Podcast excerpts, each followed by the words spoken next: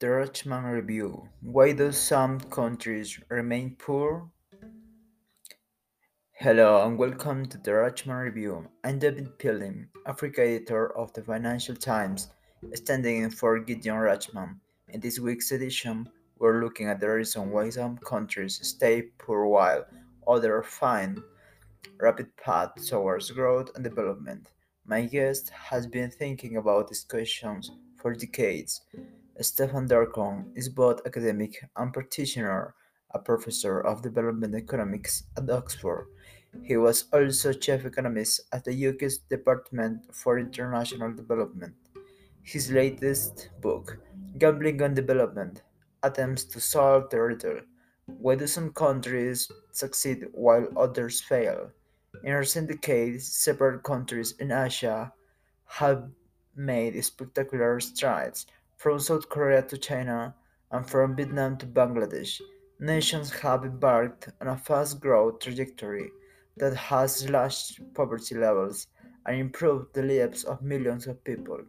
Yet, in one region of the world, success stories have been harder to find. From the late 1950s, African countries gained independence in a blaze of optimism. Africa, one of the fastest growing regions in the world, huge investments in natural resource and infrastructure, emerging business centers, new hope for the future. More recently, there was huge buzz around the idea of, of Africa rising.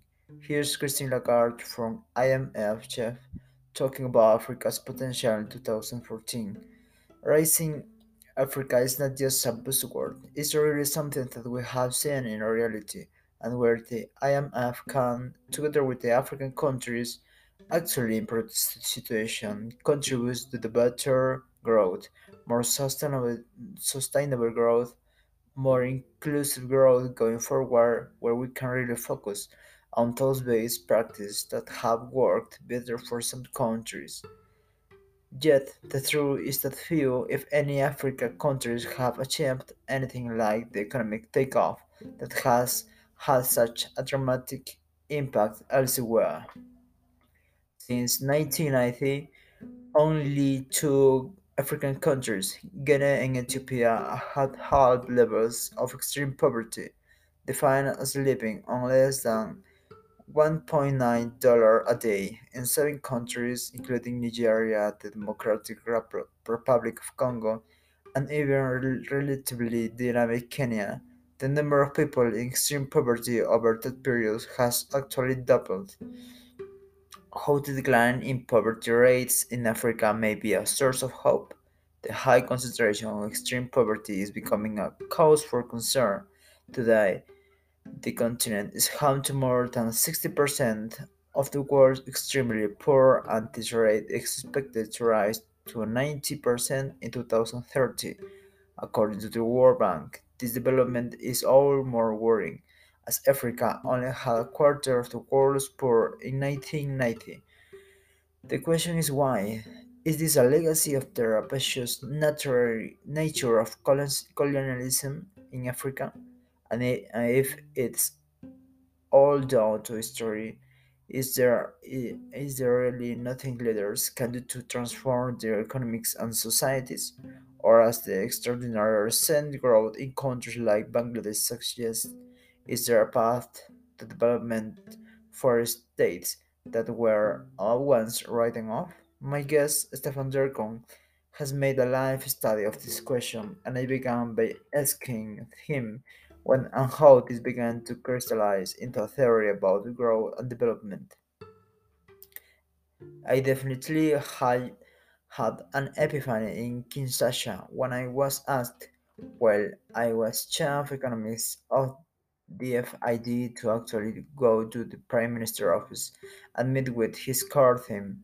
So these were all people smart leaders incredibly eloquent, and for two or three hours they explained to me all the plans that we're going to do in Congo. This, this must have been about seven or eight years ago in terms of how they were going to develop the country. And I was listening to them, and this is really good. This is quality stuff, probably the best analysis you could think of that exists at the time of Congo. and they they had all these good proposals. You know, everybody could be proud of it. And I remember walking out of it and thinking, "Wow, this was amazing theater," and I didn't believe at all that anything was going to implement it. And a few weeks later, I was in Ethiopia, sitting in a meeting with Prime Minister, advisors around the economy. Minister of Finance was there, some senior minister there, and they were explaining what they were going to do actually boost, grow further, and to go get further development in the country. And I remember thinking, listening to them, this is actually slightly dodgy economics. It's really not at all perfect, but I also remember walking out of that room and thinking, well, this is probably going to work. They're going to make it work. They're going to work very hard at it and correcting when it's needed. And of course, if you don't look back at it, the DRC didn't really have much productive growth in the last decades while main, meanwhile, Ethiopia became the fi- fastest growing economy in the world between like 2010 and 2020. And it's just a lot to do with, you know, they really wanted to make it work and they really were willing to say, look, we're going to put the state's capabilities, however limited they were, to try to actually do this. And they were willing to tinker and correct and so on. This is not about perfect economics, but actually it tells about how things actually come about. And it needs that fundamental commitment of senior politicians, other business leaders, and so on to actually make this work.